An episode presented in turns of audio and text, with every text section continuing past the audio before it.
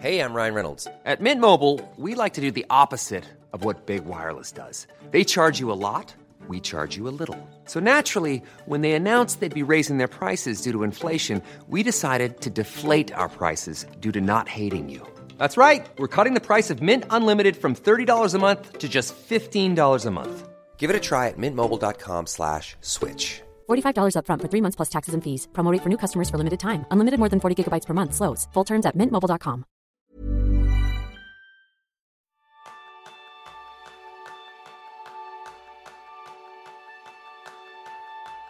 Lo has oído cientos de veces. Para ser más productivos hay que hacer una sola tarea, nada de multitarea. Y sin embargo ahí volvemos, acabamos abriendo el portátil en medio de una reunión, navegamos por las redes sociales mientras vemos una película, mandamos un correo electrónico al mismo tiempo que hablamos por teléfono. Si debiéramos centrarnos en una sola tarea, en prestar atención a la reunión, en disfrutar de la película o en la conversación con un cliente, ¿por qué demonios es tan difícil centrarse? Pues ese es el tema principal del programa de esta semana, donde aprenderás cómo y cuándo aplicar la mono o la multitarea en tu vida. Bienvenidos a un nuevo episodio de Kenso, el podcast donde descubrirás cómo vivir la efectividad para ser más feliz. Yo soy Jorgen Sánchez, aprendiz en cantar mientras conduzco. Y yo soy Kike Gonzalo, aprendiz en pensar que un día seré el Messi de la multitarea. Así que... Jeroen, yo creo que mm. podemos proponer un reto nada más comenzar. Sí. Para ver qué, qué buenos somos con la multitarea o no. Sí, porque yo creo que es eh, un poco la filosofía Kenso es que, que no hay soluciones universales y, y si hablamos de multitarea ya verás que, que hoy vamos a hablar mucho de, de depende, ¿no? Y por eso yo propongo directamente que, que tú por, por tu propia cuenta vas a mirar si, si eres capaz de hacer multitarea y cómo te funciona. Y lo vamos a hacer de forma muy sencilla. Lo único que tienes que coger es un hoja de papel y un bolígrafo, un lápiz. Y te voy a prop- proponer hacer dos tareas simultáneamente, en multitarea. Y son dos tareas muy fáciles, muy fáciles, que no, no, no tiene nada que... Un niño en, en el colegio puede hacer las dos, ¿no? Por separados menos, ¿no? Y vamos a hacerlo, intentar, si podemos hacerlo de forma simultánea.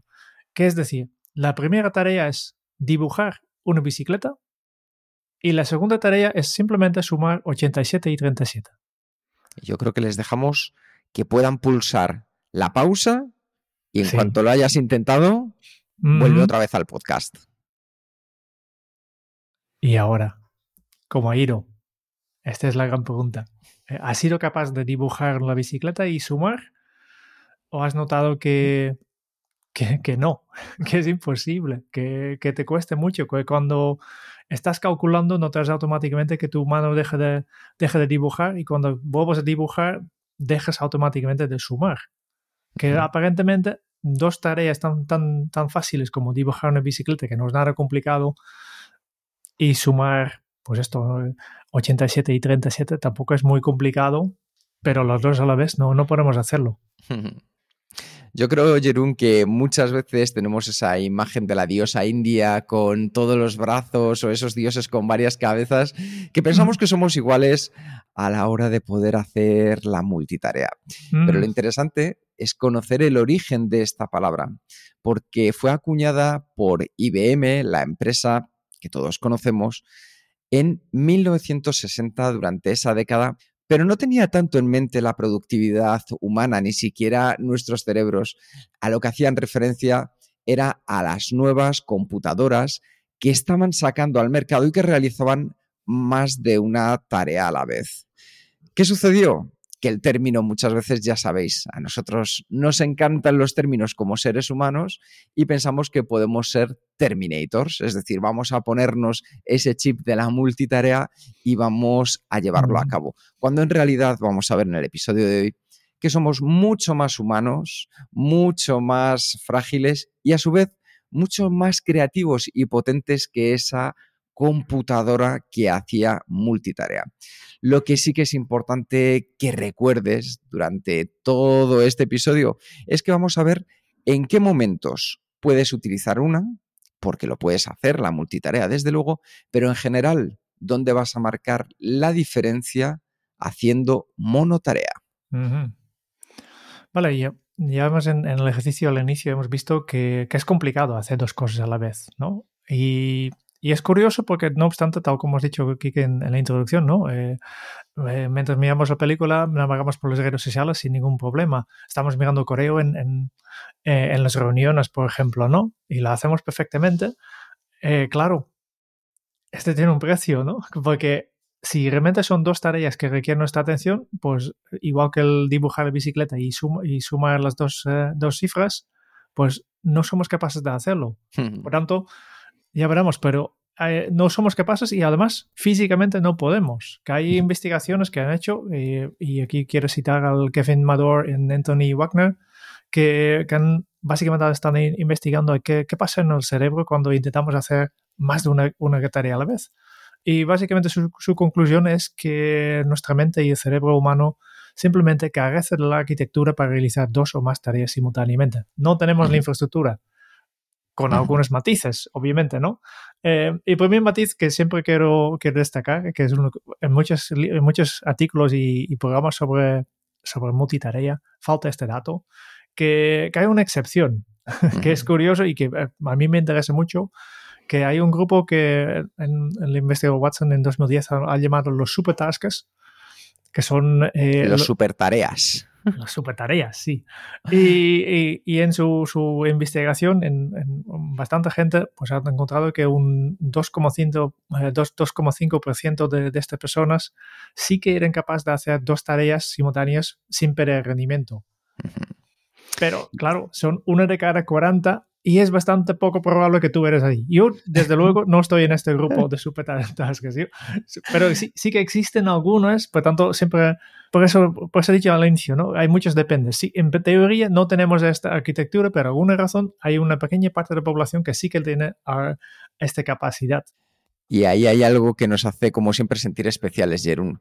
Porque sí, sí, si sí. yo te dijera que en Kenso somos ciento doce mil trescientas cuarenta y siete personas las que cada mes escuchan el podcast, uh-huh. probablemente tú que nos escuchas, yo también, nuestro cerebro, por hacernos sentir especial, pensaría que es ese siete último.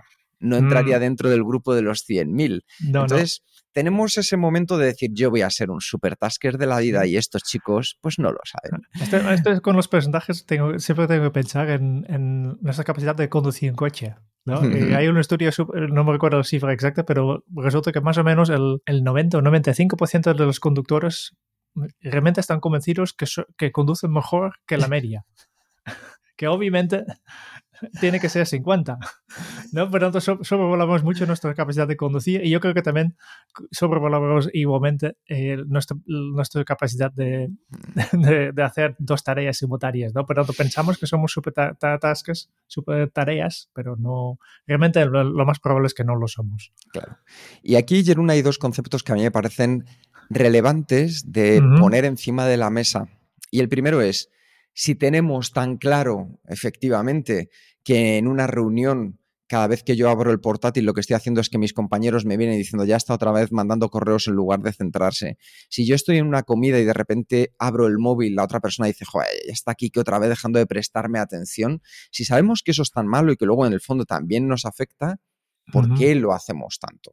Sí. Y la primera de las respuestas ahí la tenemos en el libro de Daniel Kahneman, Pensar rápido, pensar despacio, donde nos habla de los dos sistemas en los que funciona nuestro cerebro. El sistema uno, un sistema que lo que hace es poder identificar patrones y realizar tareas de manera inconsciente buscando ahorrarnos energía.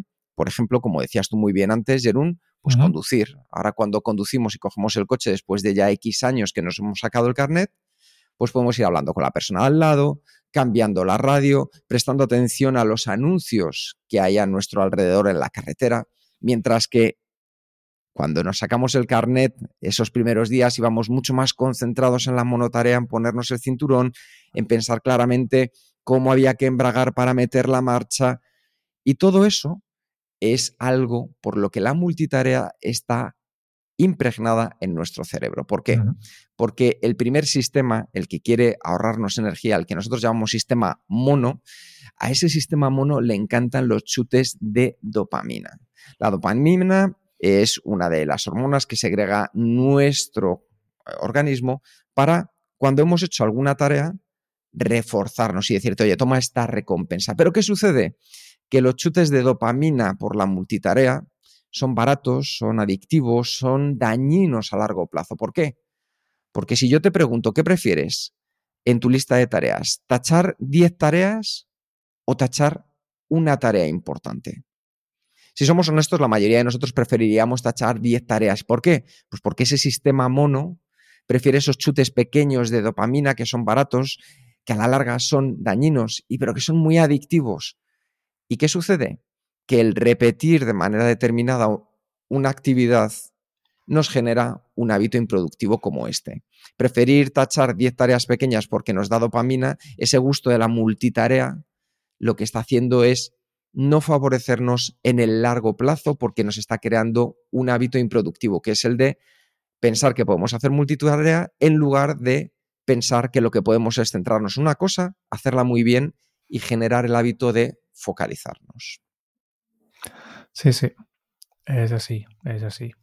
Um, hemos hablado ya un rato sobre multitarea, pero no, no, todavía no hemos definido muy bien lo que, que es exactamente, ¿no? Eh, hemos hablado de dos, hacer dos cosas al mismo momento, pero no necesariamente es esto. Porque siempre cuando nosotros ha, hacemos un, un taller, organizamos un taller, al inicio siempre abrimos un poco el, la conversación con, con los asistentes para saber un poco su realidad, para conocer cuáles son los principales retos que tienen ellos.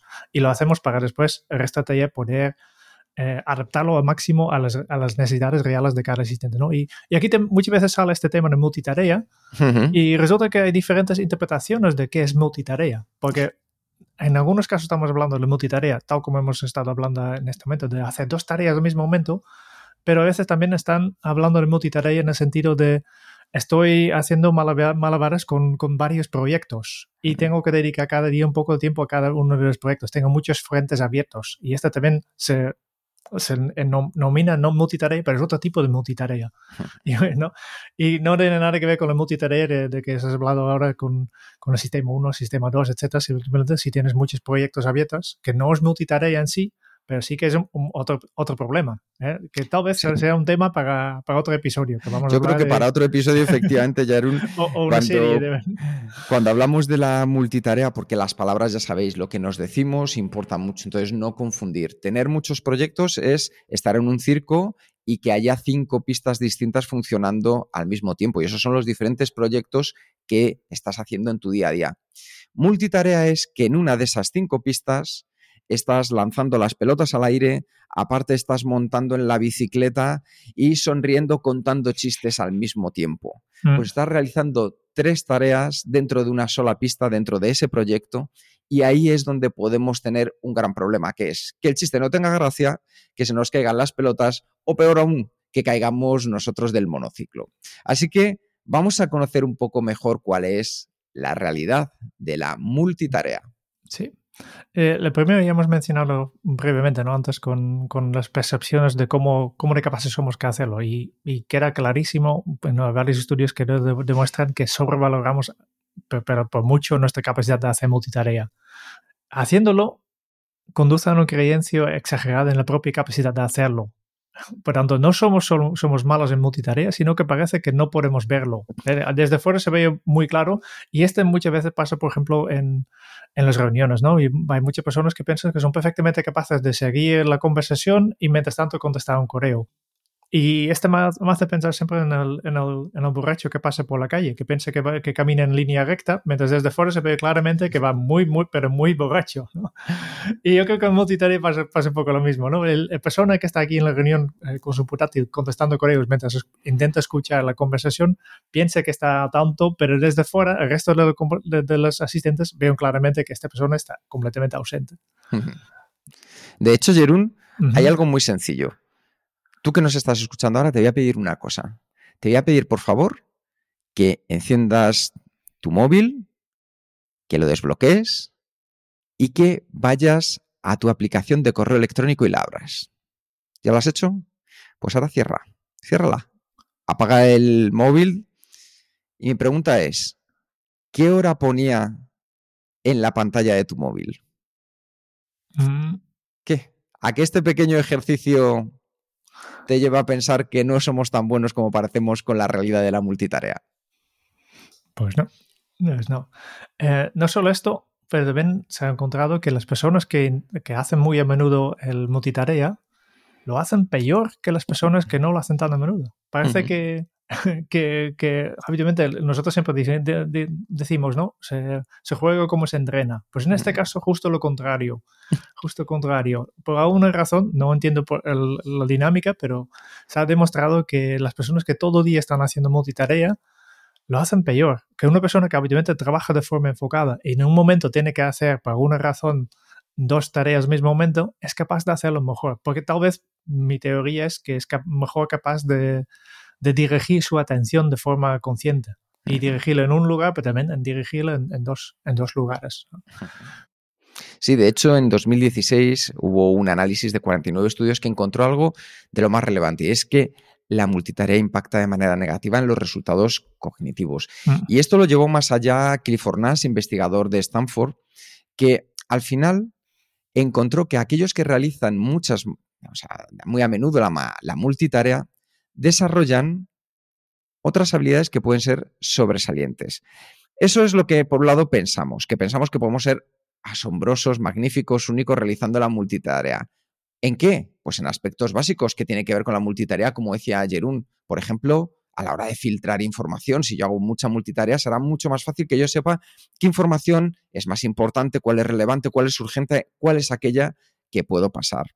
Clifford Nash también vio que había un segundo aspecto, y es que podemos ser mucho más rápidos a la hora de cambiar de una tarea a otra. Es decir, a la hora de cambiar mi contexto matemático, de hacer esa ecuación que nos ha propuesto, esa suma que nos ha propuesto Jeroen, a pasar a ese otro contexto más artístico en el que tengo que dibujar esa bicicleta. Y tercero, manteniendo una memoria de trabajo elevada. La memoria de trabajo, ya sabéis, esa memoria que utilizamos en el día a día para recordar cosas que nos ha pedido un compañero, eso que acaban de mandarnos por correo electrónico, y poder, entre todas las cosas que nos están pidiendo a nuestro alrededor, focalizarnos.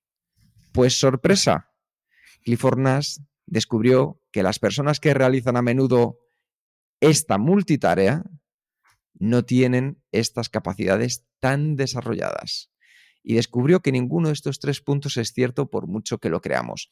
Algo que lo que hace es dar más ente a lo que nos comentaba antes Jeroen, que pensamos que haciendo multitarea vamos a ser mejores, y en verdad las personas que son mejores haciendo multitarea son aquellas que lo hacen de manera puntual en su día a día. Yo porque lo creo, Jeroen, y aquí uh-huh. estoy en tu línea, es porque no lo, he con, no lo he formado como un hábito, sino que de manera esporádica lo hago y lo hago bien. Entonces puedo controlar mucho mejor ese momento en el que voy a trabajar haciendo multitarea. Jeroen, una pregunta.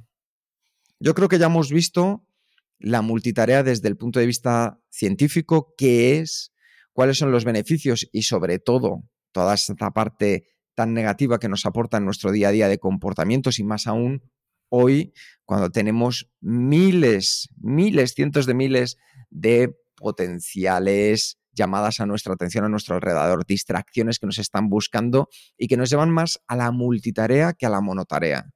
Ahora antes, ya no es, antes tú ibas al cine, pagabas por una entrada y te quedabas hasta el final a ver la película. Ahora, con estas grandes televisiones, con toda la capacidad que tienen las plataformas de ponernos esas películas ya en casa, las podemos poner, pero nos levantamos, vemos que acá, quién acaba de escribirnos al móvil, paramos, nos vamos a hacer otra cosa. Entonces, uh-huh. una pregunta, Jeroen. ¿Cuándo crees o cuándo piensas que podemos hacer multitarea y cuándo piensas que podemos hacer monotarea? Muy buena pregunta, porque obviamente los dos tipos de trabajar tienen su función, ¿no? Eh, pero antes de, de, de explicarlo, quiero haceros una, una recomendación, ¿no? Y la recomendación de este episodio es un libro que hemos reseñado en Kenso Círculo, y además ya este episodio ya está liberado en, eh, durante una de las escuelas de verano de, de Kenso en, en este podcast. Y el libro se llama Hyperfocus y es de Chris Bailey. Eh, lo hemos tratado en episodio ciento sesenta y cuatro de este, episodio, de, de este podcast. Y es un libro muy súper interesante porque habla básicamente de, de nuestra capacidad de enfocar. El nombre ya indica, ¿no? Hiperfocus. Pero la gracia de este libro es que, que tiene dos partes. Que el primero, la primera La primera sección de este libro habla del de hiperfocus, de, de, de trabajar de forma concentrada y todos los beneficios y, y, y tácticas que necesitas para, para conseguirlo. Pero después hay una segunda parte que Chris Bailey habla de un otro concepto que es el scatter focus, el, el enfoque desatendido, ¿no? el, de, el disperso. Y también tiene sus beneficios de, de no estar enfocado. Y esta es la, para mí una de las grandes lecciones de este libro. Yo creo que, que tenía que haber cambiado el nombre al, en lugar de Hyperfocus, que sí que es interesante, pero seguramente vende mejor. Para mí la, la gran revelación es, es el, el otro, ¿no? el, el desenfoque, el, la, el valor del desenfoque. Pues siempre pensamos que hay que enfocar, hay que gestionar la, nuestra atención, ¿no? No, no sé, no sé, es un, un despistado.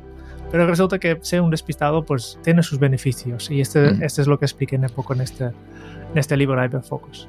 Ojo, que es importante lo que dice Jeroen. Por un lado, yo lo que no sé primero es por qué no llamaron al libro Hiperfoco y lo dejaron en Hyperfocus, pero bueno, que yo creo que es muy importante esto que comentas, Jeroen, que es la capacidad de atención pero de manera dirigida, es decir, que yo sea capaz de centrarme en una sola tarea, y el ser un despistado no por ser un despistado, sino que yo me deje ser despistado, que es muy uh-huh. distinto. Que es esa capacidad en la que yo puedo en un momento determinado decidir evadirme de una situación para buscar otras alternativas, dejar que mi mente divague, pero haciéndolo yo siendo consciente de que es algo que estoy realizando. Uh-huh. No que sea el mono otra vez el que decida, pues venga, ahora vámonos, vamos a abrir redes sociales, vamos a empezar a ver quién nos ha escrito, vamos a ver esta última notificación que ha pasado, que eso no es para nada sano. A lot can happen in three years, like a chatbot may be your new best friend. But what won't change? Needing health insurance. United Healthcare Tri-Term Medical Plans, underwritten by Golden Rule Insurance Company, offer flexible, budget-friendly coverage that lasts nearly three years in some states. Learn more at U H one dot com. I'm Sandra, and I'm just the professional your small business was looking for. But you didn't hire me, because you didn't use LinkedIn Jobs. LinkedIn has professionals you can't find anywhere else, including those who aren't actively looking for a new job, but might be open to the perfect role, like me. In a given month, over seventy percent of LinkedIn users don't visit other leading job sites. So if you're not looking on LinkedIn, you'll miss out on great candidates, like Sandra. Start hiring professionals like a professional. Post your free job on linkedin dot com slash people today. Pues en, en el, este libro de, de Hyperfocus, Chris explica un concepto que es súper interesante, que es el espacio atencional. Hay que imaginar que dentro de tu mente tienes un, un espacio, eh, no es real, pero es un, un, como concepto es fácil de entender, ¿no? Que es básicamente la capacidad máxima de atención que tienes. Y cuando eliges a qué prestar atención, esta información va a ocupar en, eh, un, un poco de espacio en nuestra memoria a corto plazo, ¿eh? Y nuestro espacio, espacio de atención asegura que se mantenga activo y que podemos seguir trabajando con ello. Por tanto, mientras la tarea está dentro de nuestro espacio atencional, ocupa un poco espacio dentro de este espacio atencional, pues está disponible. Si sale de aquí, entonces tenemos que luego volver a buscarlo. Sí, en el fondo es como imaginad que tuviéramos un jardín y en ese jardín estamos cuidando en concreto una planta. ¿Qué sucede? Que si yo de repente salgo y esa planta la llevo a la selva, ya pasa desapercibida, ya no la puedo prestar tanta atención, ya probablemente no sé dónde se encuentra, dónde la he dejado la última vez para cuidarla. Por eso, recordad, ese espacio atencional es fundamental en los momentos en los que queráis hiperfocalizaros en una tarea, en realizar monotarea. Y para esto es importante recordar también que hay dos tipos de tareas en nuestro día a día o en nuestro trabajo. Por un lado, nos vamos a encontrar con los hábitos, aquellas cosas que podemos realizar sin pensar mucho y requieren un espacio de atención mínimo. Por ejemplo, a mí que me encanta cocinar, pues la cocina, cuando estoy cocinando, como ya me sé las recetas de memoria, pues no necesito prestarle tanta atención. Antes hemos hablado de conducir, o piensa simplemente en atarte los zapatos. De hecho, también lo podemos llevar al ámbito profesional. Ese informe que tienes que mandar cada día, que ya casi lo puedes hacer con los ojos cerrados, contestar algunos correos que apenas requieren tu atención. Todo eso es algo que hemos generado como un hábito y que podemos realizar sin tener que pensar demasiado en ello y sin tener que gastar demasiada energía. Y luego están las tareas complejas, aquellas que solo se pueden hacer bien cuando les dedicamos el enfoque necesario, como cuando habéis visto el ejemplo anterior. Una suma y un dibujo que pueden parecer que hasta un niño de cinco años lo puede realizar, nosotros hacerlo al mismo tiempo ya requiere una capacidad dedicada a poder hacerlo de la mejor manera posible. Así que, Jeroen, uh-huh. volviendo al espacio atencional, sí. ¿qué cabe en nuestro espacio atencional y qué no cabe? Pues depende, pues lo que no cabe son estas dos tareas que tú has explicado, dibujar una bicicleta y sumar, ¿no? Eh, si no caben al mismo de... tiempo. No cabe al mismo tiempo, efectivamente. Pero sí, por ejemplo, cabe eh, exactamente una tarea compleja de tu casa que requiere tu enfoque. Aquí cabe uno y este ya llena todo el espacio atencional. E incluso a veces hay tareas que son más, más grandes que tu espacio atencional, ¿no? Que, que no sé si las has vivido alguna vez, que estás trabajando en algo tan complejo que necesitas volver al, al, al material que tienes apuntado para recordarte ahí cómo, cómo estaba esto, que, que he visto hace diez minutos, pero ya no, ya, no, ya no tengo claro cómo está, ¿no? Que es tan compleja que ni, ni, ni cabe completamente tu espacio atencional. También hay tareas que son eh, complejas, pero no, tan, no tanto, ¿no? Por tanto, es una tarea que requiere, hay tareas que requieren casi todo tu enfoque y entonces puedes encajar una tarea habitual al lado. Y entonces está lleno, ¿no? O simplemente pones llenar tu espacio atencional con varias tareas habituales, ¿no? Si, si miramos esto eh, y volvemos al, a los ejemplos del inicio, de la introducción, ¿no? Que, que has dicho que a, abrimos el portátil en medio de una reunión. Pues en teoría, si la reunión está bien organizada, debería ser una tarea compleja que requiere toda tu atención, ¿no? Y por eso está mal, mal, mal visto que estás con tu portátil del, por delante para, para, para revisar el correo, etcétera, ¿no? Obviamente, no todos los, todas las reuniones están bien organizadas, ¿no? Yo, yo, yo he estado en algunas de ellas que, que tienen una agenda de diez puntos y solo había tres puntos relevantes para mí, para mi trabajo, y por tanto había siete puntos que yo estaba simplemente aquí presente. Por tanto, tiene sentido que me abra el portátil, porque en este momento que, que estaban discutiendo puntos que no eran relevantes, no necesitaba tanto, tanto, tanto eh, espacio eh, eh, en, en mi memoria para esta tarea. Pero en el momento que me toca mi tema, esto, entonces sí, ¿no? Mm, pero eso o... nos llama una disyuntiva, Jeroen. Mm-hmm. Si tú no prestas atención y de repente la gente ve que abres portátil, sí. ¿qué es lo que le pasa a las otras no, personas no. que están en la sala? Efectivamente, efectivamente. Estás dando un señal claramente que este, esta reunión no me importa para nada, y por tanto cuando, cuando sí que me toca a mí hablar de mi tema, ¿qué van a hacer el resto? Pues saben que como yo abrir no, no su portátil importa. Claro que sí, claro, porque es lo que, lo que yo he enseñado, ¿no? el, el otro ejemplo que has mencionado en la introducción, navegar por las redes sociales mientras vemos una película, ya has dicho que antes no, no hicimos, depende de la película también, de, depende cómo, cómo estás eh, interesado en esta película, pues tal vez en una película merece la pena ocupar todo tu espacio. Yo creo que en muchos casos hay espacio, yo creo que es el, el, el, un típico ejemplo del segundo caso, ¿no? Que, que ocupa casi todo el espacio, pero hay espacio al lado para hacer otras tareas menores, ¿no? Y de hecho, ya están haciendo películas o series, especialmente pensando en el hecho que la gente está interactuando con las redes sociales mientras están haciendo. Por tanto, y los, los guionistas ya tienen en cuenta que probablemente no, no tenemos que hacer un guión muy complejo, porque ya sabemos que, que si nos complicamos demasiado el guión vamos a perder. Y también podemos cogerlo como oportunidad, ¿vale? Pues vamos a incorporar las redes sociales dentro de la película. Y hay, hay primeros experimentos con esto. ¿Y qué sucede aquí, Jeroen? Que mm. como monotarea es mejor decir, si esta película no me gusta, la paro, voy a elegir sí. otra, me voy a dar un paseo o me voy a la cama, mm-hmm. sí. a entrenar a nuestro cerebro a que abra redes sociales, a que empiece a prestar atención a otras cosas, porque entonces lo único que estamos haciendo es entrenando eso mismo, y lo que hoy está pasando con una película, mañana me puede estar pasando con una conversación con un amigo y al día siguiente me puede estar pasando mientras estoy con un cliente. Y ahí sí que se entrena como se juega. Así que es mejor que tú tomes la decisión de manera consciente de qué quieres hacer, en lugar de que sea tu cerebro mono, ese sistema uno del que hablábamos antes, que decida que, bueno, vamos a empezar aquí a poner multitarea en marcha en medio de esta película.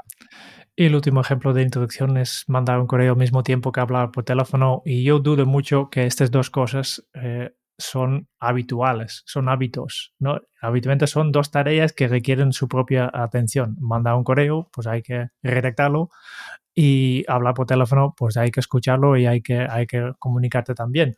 Y por tanto, yo creo que yo no conozco a nadie, salvo tal vez este dos coma cinco por ciento de población, pero en principio nadie que es capaz de hacerlo con, en condiciones. Uy, Jeroen, me parece que hace mucho tiempo que no estás en una oficina.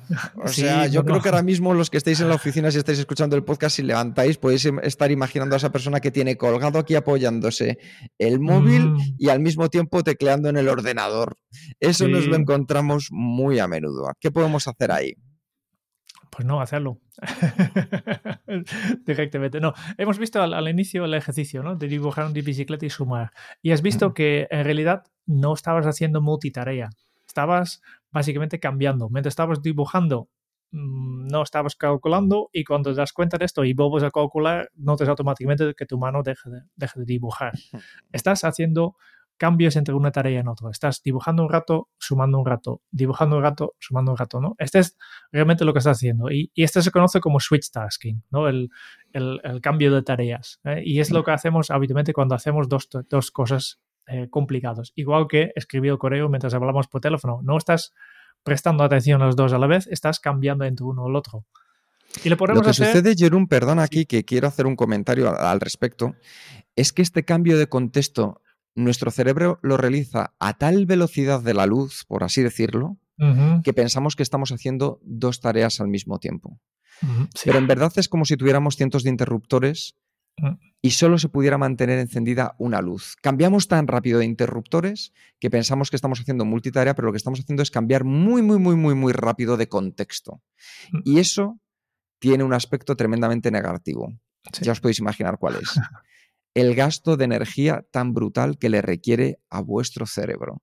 Quizá no lo notamos a corto plazo, pero ahí durante la jornada como empieza a aparecer ya ese desgaste, ¿verdad, Jeroen? Sí, sí, sí. Es, que, es la energía que, que gastas y no hace nada, ¿no? Y también hay que, hay que tener en cuenta que mientras, cada vez que cambies de una tarea a otra, eh, en, en medio, pues dejas, dejas tu primera tarea y empiezas la, la otra tarea, la tarea A y B, digamos, ¿no? Pues en medio hay un momento que no estás haciendo ni uno ni el otro. Uh-huh. Por tanto, al final, si sumas el tiempo, el tiempo que dedicas, si comparas, por ejemplo, el tiempo que necesitas para intentar hacer en modo simultánea, switch tasking, las dos tareas, y después los haces primero uno y después el otro, notarás que, que necesitas menos tiempo, pero es menos, menos tiempo. Esto tiene, también tiene sentido porque hay un, un, un precio al cambiar de tarea, ¿no? Hay una, un estudio de, de Sophie Leroy, que es eh, profesor de comportamiento organizacional en la Universidad de Washington, que simplemente ha dicho, no es posible cambiar la atención de una tarea a otra sin problemas. Y ella ha inventado el, el, el término el residuo de, de atención. Para, residuo de atención. Efectivamente, para decir, no, no somos capaces de, de borrar nuestra memoria, de sacar toda la tarea de nuestro espacio atencional de, de golpe para después llenarlo con otro. Siempre queda un poquito de la tarea anterior que ocupa un espacio. Por tanto, cada vez que cambiamos, no tenemos todo el espacio atencional que hemos visto antes disponible para nueva tarea. Siempre uh-huh. quedan fragmentos de la tarea anterior que ocupan ese espacio de, justo después del, del, del cambio a otra actividad, ¿no? Y este es un... A mí, Jeroen, aquí me encanta hacer el símil de el horno. Volvemos a la cocina, que es una de mis claro pasiones. Sí. Si yo tengo un ser, horno... ¿Qué será un episodio de podcast sin, sin hablar de cocinar? ¿Eh? Bueno, pues por supuesto, aquí estamos para disfrutar de nuestros hobbies, del mío, de los vuestros. Cuando yo estoy utilizando el horno para hornear, por un lado un bollo y por un otro lado unas galletas, yo puedo hacer dos cosas, puedo tener dos actividades. Por una, meto el bollo, le pongo a la velocidad, perdón, a la temperatura de sus doscientos grados durante veinte minutos y cuando termina de hornearse lo saco, cambio la temperatura, la bajo un poco y meto las galletas a hornear veinticinco minutos a ciento ochenta. Eso es monotarea. Lo que sucede muchas veces en nuestro cerebro cuando pensamos que estamos haciendo multitarea es que yo meto un rato el bollo al horno. Antes de que haya terminado lo saco para meter las galletas. Pero claro, en ese momento en el que saco se pierde calor, se pierde energía y luego el bollo no termina de insuflar. Pero las galletas tampoco, porque comienzan a una velocidad, perdón, a una temperatura más alta de la que le corresponde. Luego cojo, saco las galletas cuando todavía están sin terminar y vuelvo otra vez a replicar lo mismo. Las saco para meter otra vez el bollo. ¿A que esto no tendría ningún sentido? No. Pues este es el ejemplo no, no. de lo que nos está comentando ahora Jeroen de el, la multitarea o el cambio de contexto de tarea con ese residuo de atención, que uh-huh. es como voy perdiendo esos momentos de calor del horno, voy gastando más energía de la que debería porque lo que estoy haciendo es cambiar entre un contexto y otro. Sí.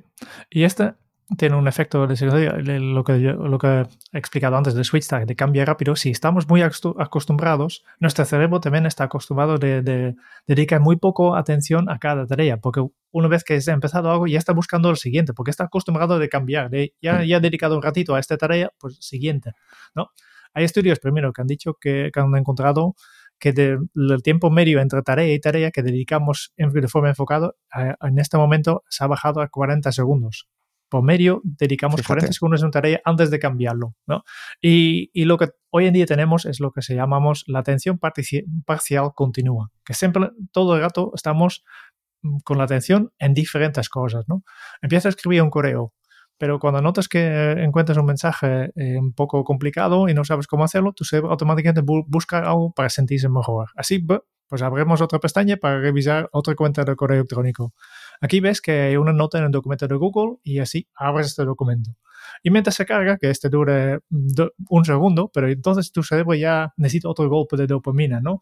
Y se recuerda que debes revisar tu cuenta bancaria. Pues otra pestaña más, ¿no? Pero este se carga también lento y necesitas dopamina. Por tanto, vas al Amazon, acabas de recordar que, que podrías necesitar papel higiénico.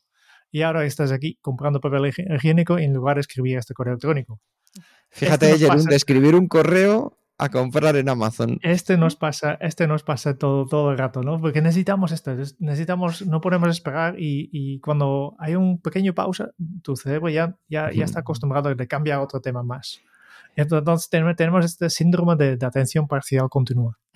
Pues para poder trabajar con este síndrome de atención parcial continua, os vamos a recomendar una herramienta. Esta herramienta se llama Calm y la puedes encontrar en su web, que dejaremos en las notas. ¿Cuál es su objetivo? Que te pueda ayudar a mejorar tu salud, mejorando la calidad del sueño, reduciendo el estrés y la ansiedad, mejorando tu capacidad de concentración, tu superación personal, cualquier reto que te marques. Calm te puede ayudar centrando mucho el foco de en qué te vas a dirigir. Y como siempre, en todas estas recomendaciones que os hacemos, no hay ningún beneficio para nosotros, simplemente son herramientas, servicios, hábitos, películas, libros que hemos leído y que consideramos que también para ti podrían resultar interesantes.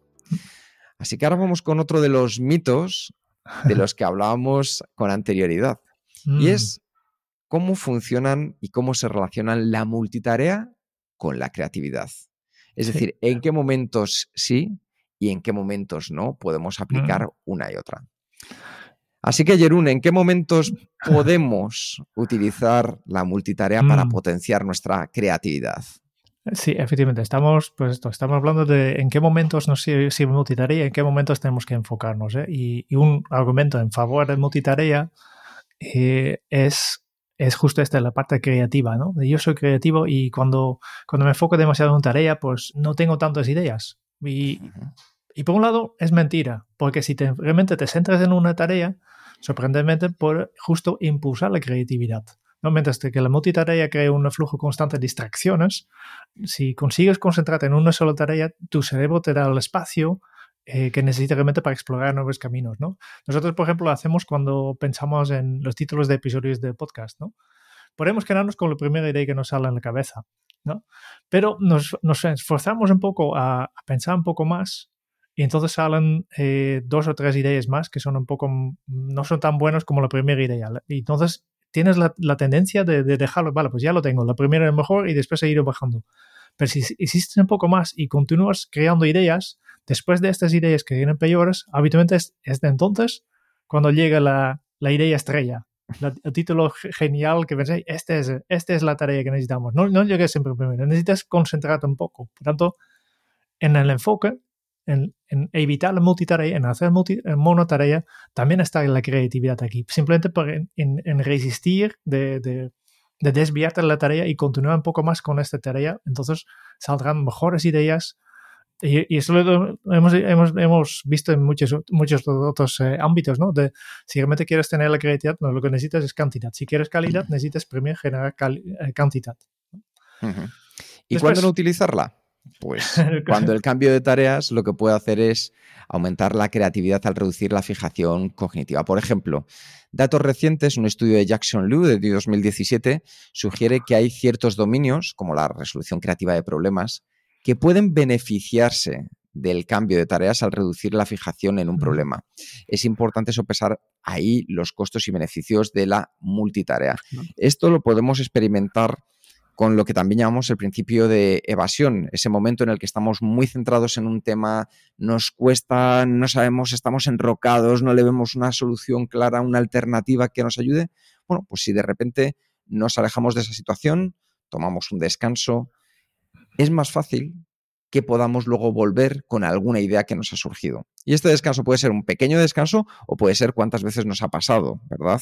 El irte a dormir y que en medio de la noche, en medio de tu sueño, aparezca la idea. Pues bueno, lo que hemos estado haciendo aquí es poniendo en práctica cómo el desfijarnos de esa situación que se estaba enrocando nos ayuda a encontrar diferentes alternativas para poner en práctica.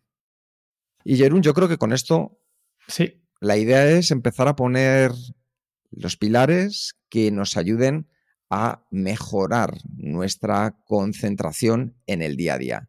Así que uh-huh. hemos preparado aquí una serie de ideas de cinco puntos que os pueden ayudar mucho para mejorar en vuestra capacidad de centraros y en entrenar la monotarea.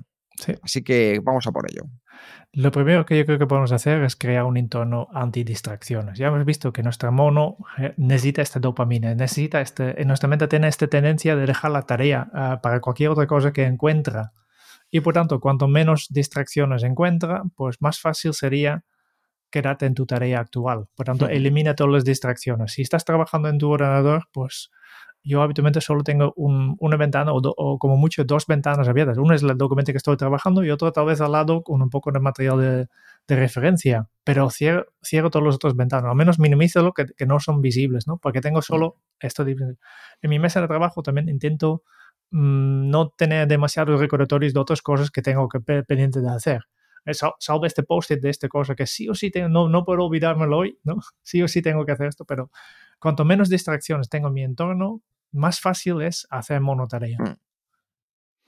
Esto es una de las cosas maravillosas, y es que si nosotros le ponemos a nuestro cerebro menos distracciones a nuestro alrededor, va a encontrar la posibilidad de centrarse mucho mejor. Es evidente. Pero echa un vistazo ahora mismo a tu entorno. Tienes muchas cosas que pueden llamar la atención. ¿Te puedes focalizar en justo la tarea que estabas pensando hacer ahora? Esa es una de las primeras recomendaciones. La segunda es tener un propósito claro con el proyecto o la tarea que quieres alcanzar, que quieres terminar. Es decir, ¿para qué? ¿Hacia dónde me dirijo? ¿Qué me va a ayudar a conseguir esta tarea?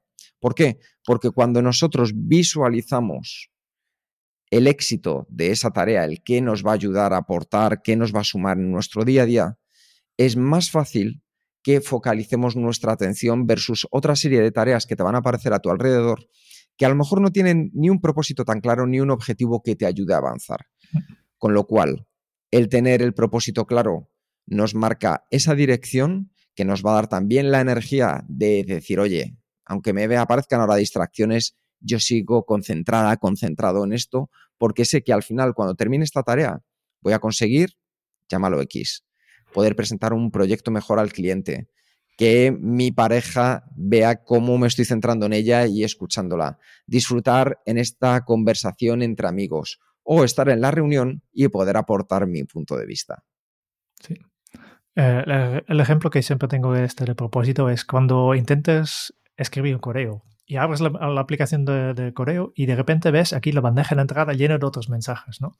Y aquí es muy fácil de desviar, pero no, te, hay que tener claro, hay que repetir. No, no, yo estoy aquí en mi, en mi aplicación de correo para escribir un mensaje a esta persona, no para leerlo todo. Y ni, ya sé que hay muchas distracciones, algunos marcados como importantes, un mensaje de mi jefe, pero no, no. Yo estoy aquí, para, con, este es mi propósito, yo quiero enviar este mensaje. Mm. Otro consejo es agrupar tareas similares. Eh, hemos visto antes le, el tema de la, de la, de, de la re, residuo atencional, ¿no? Que cuando cambias de contexto, pues te queda algo del, del contexto anterior en tu momento y, y pierdes un poco de tiempo, ¿eh? Por tanto, cuanto menos cambios de contexto hacemos, más efic- eficaces somos. Por tanto, uh-huh. si podemos hacer varias tareas dentro del mismo ámbito, que pueden ser tareas similares. Por ejemplo, estoy en, en, en haciendo un tema de finanzas y necesito trabajar en Excel y hago tres, tres tareas en, en diferentes hojas de Excel, pues son similares, me cuesta menos cambiar. O cuando hago cosas que están todos relacionados con el mismo proyecto. Como ya tengo toda la información del proyecto en mi cabeza, no tengo que, que borrarlo y todo para cargarlo con la información de otro proyecto, ¿no? Por tanto, cuanto más similares son las tareas que haces seguidas, más fácil es y, y menos tiempo pierdes con este, estos cambios de contexto. Claro, y eso lo puedes planificar de antemano. Es decir, puedes saber, bueno, pues en este momento del día en el que sé que a lo mejor tengo menos energía, voy a juntar todo ese tipo de tareas que sé que son más de chequeo, que no me van a llevar tanta capacidad de necesitar esa atención y me voy a poner a hacerlas una tras otra. O lo contrario, en este momento del día que sé que tengo mucha más energía, que puedo estar más focalizado, más centrado con la creatividad, con la pasión, con las ganas, pues ahí voy a centrar mis tareas más importantes pero que tengan que ver entre ellas, para que así no sacamos y metamos cosas del horno perdiendo energía entre medios. Importante. Luego, teniendo y uniendo este punto de agrupar tareas similares, el trabajar en ciclos productivos. Esto es algo que ya hemos hablado mucho y no nos cansaremos porque tus ciclos productivos, ya sean durante tu jornada, ya sean semanales, ya sean al año o ya sean vitales, son fundamentales.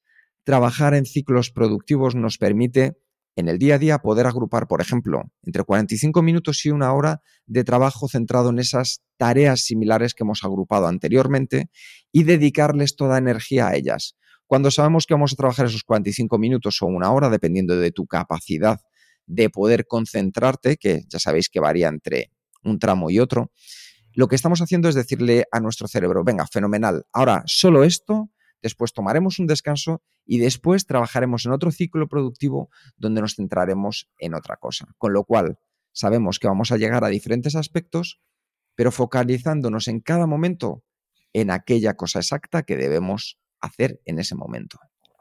Y después descansa, porque enfocarte en una tarea cuesta mucha energía, ¿no? Y cuando No, ya no tienes energía, pues aparece este mono que, que hace cosas que, que no son tan productivos, ¿no? Por tanto, toma estos mini descansos eh, cada, cada hora, unos minutos para desconectar, para resetear tu mente.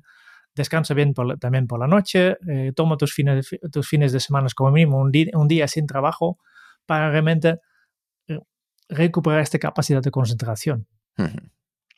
Así que con esto llegamos al final del capítulo y hacemos un breve resumen de todo lo que hemos visto hoy. Hemos visto que la multitarea es un término acuñado en los años sesenta por I B M y que hemos intentado introducir a nuestra parte humana cuando hemos visto que en el fondo nosotros no hacemos multitarea, lo que hacemos es cambiar de contexto, cambiamos de unas tareas a otras y eso hace que gastemos mucha energía. Hemos hablado de ese espacio atencional, cuando elegimos a qué prestar atención y que esa información ocupa nuestra memoria a corto plazo y nuestro espacio de atención asegura que se mantenga activo para que podamos seguir trabajando en ella. Y eso es fundamental cuando queremos dar esa calidad, ese punto extra de poder focalizarnos en lugar de dispersarnos. También hemos hablado de los dos tipos de tareas que nos podemos encontrar en nuestra vida y en nuestro trabajo. Por un lado, los hábitos, donde aquí sí que cabe la multitarea, porque ya son cosas que realizamos de manera inconsciente al haber identificado una serie de patrones y lo hacemos de manera rutinaria. Y luego están las tareas complejas, aquellas para las que sí que necesitamos ese acceso a nuestra capacidad de monotarea. Eso sí, recuerda muy bien una cosa. Recuerda que puede ser que los hábitos nos hayan llevado a que ahora tengamos determinados hábitos improductivos.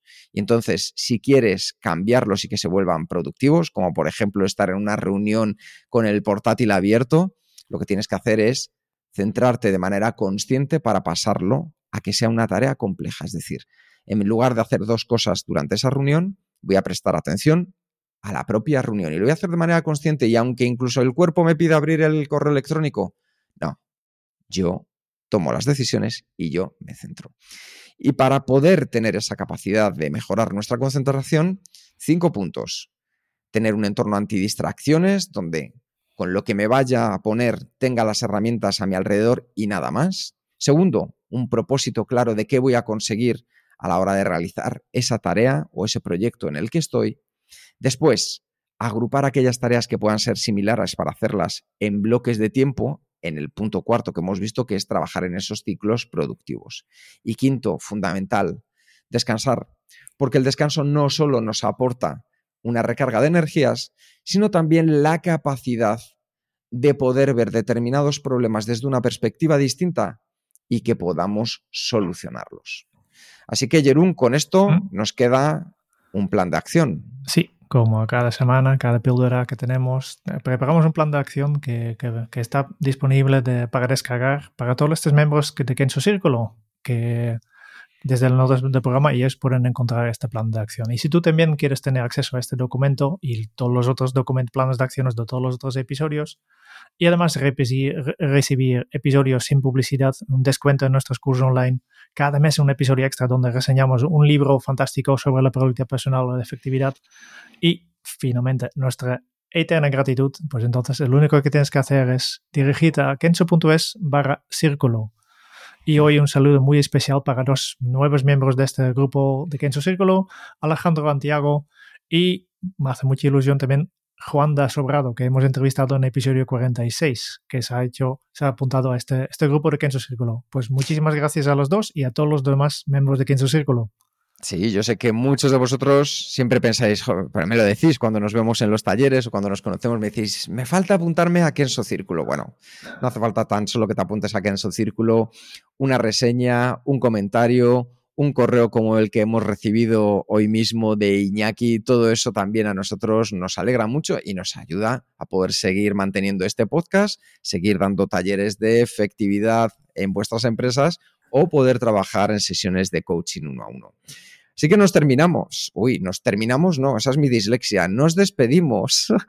Nos despedimos de este capítulo. Y fíjate que, Jeroen, que yo estaba en monotarea, pero de repente debe ser que mi mono ya está empezando a pensar en qué viene después. Muchas gracias por escuchar el podcast de Kenso. Si te ha gustado, te agradeceríamos que te suscribas al podcast, lo compartas en tus redes sociales o dejes tu reseña de cinco estrellas para ayudarnos a llegar a más oyentes. Y si quieres conocer más sobre Kenso y cómo podemos acompañarte a ti, tu equipo o tu organización en el camino hacia la efectividad personal, puedes visitar nuestra web kenso punto es. Te esperamos la semana que viene en el próximo episodio del podcast de Kenso, donde Raúl, Kike y Jeroen buscarán más pistas sobre cómo vivir la efectividad para ser más feliz. Y hasta entonces, ahora es un buen momento para poner en práctica un nuevo hábito Kenso. Focaliza cuando todo a tu alrededor sea multitarea. Nos escuchamos pronto. Chao.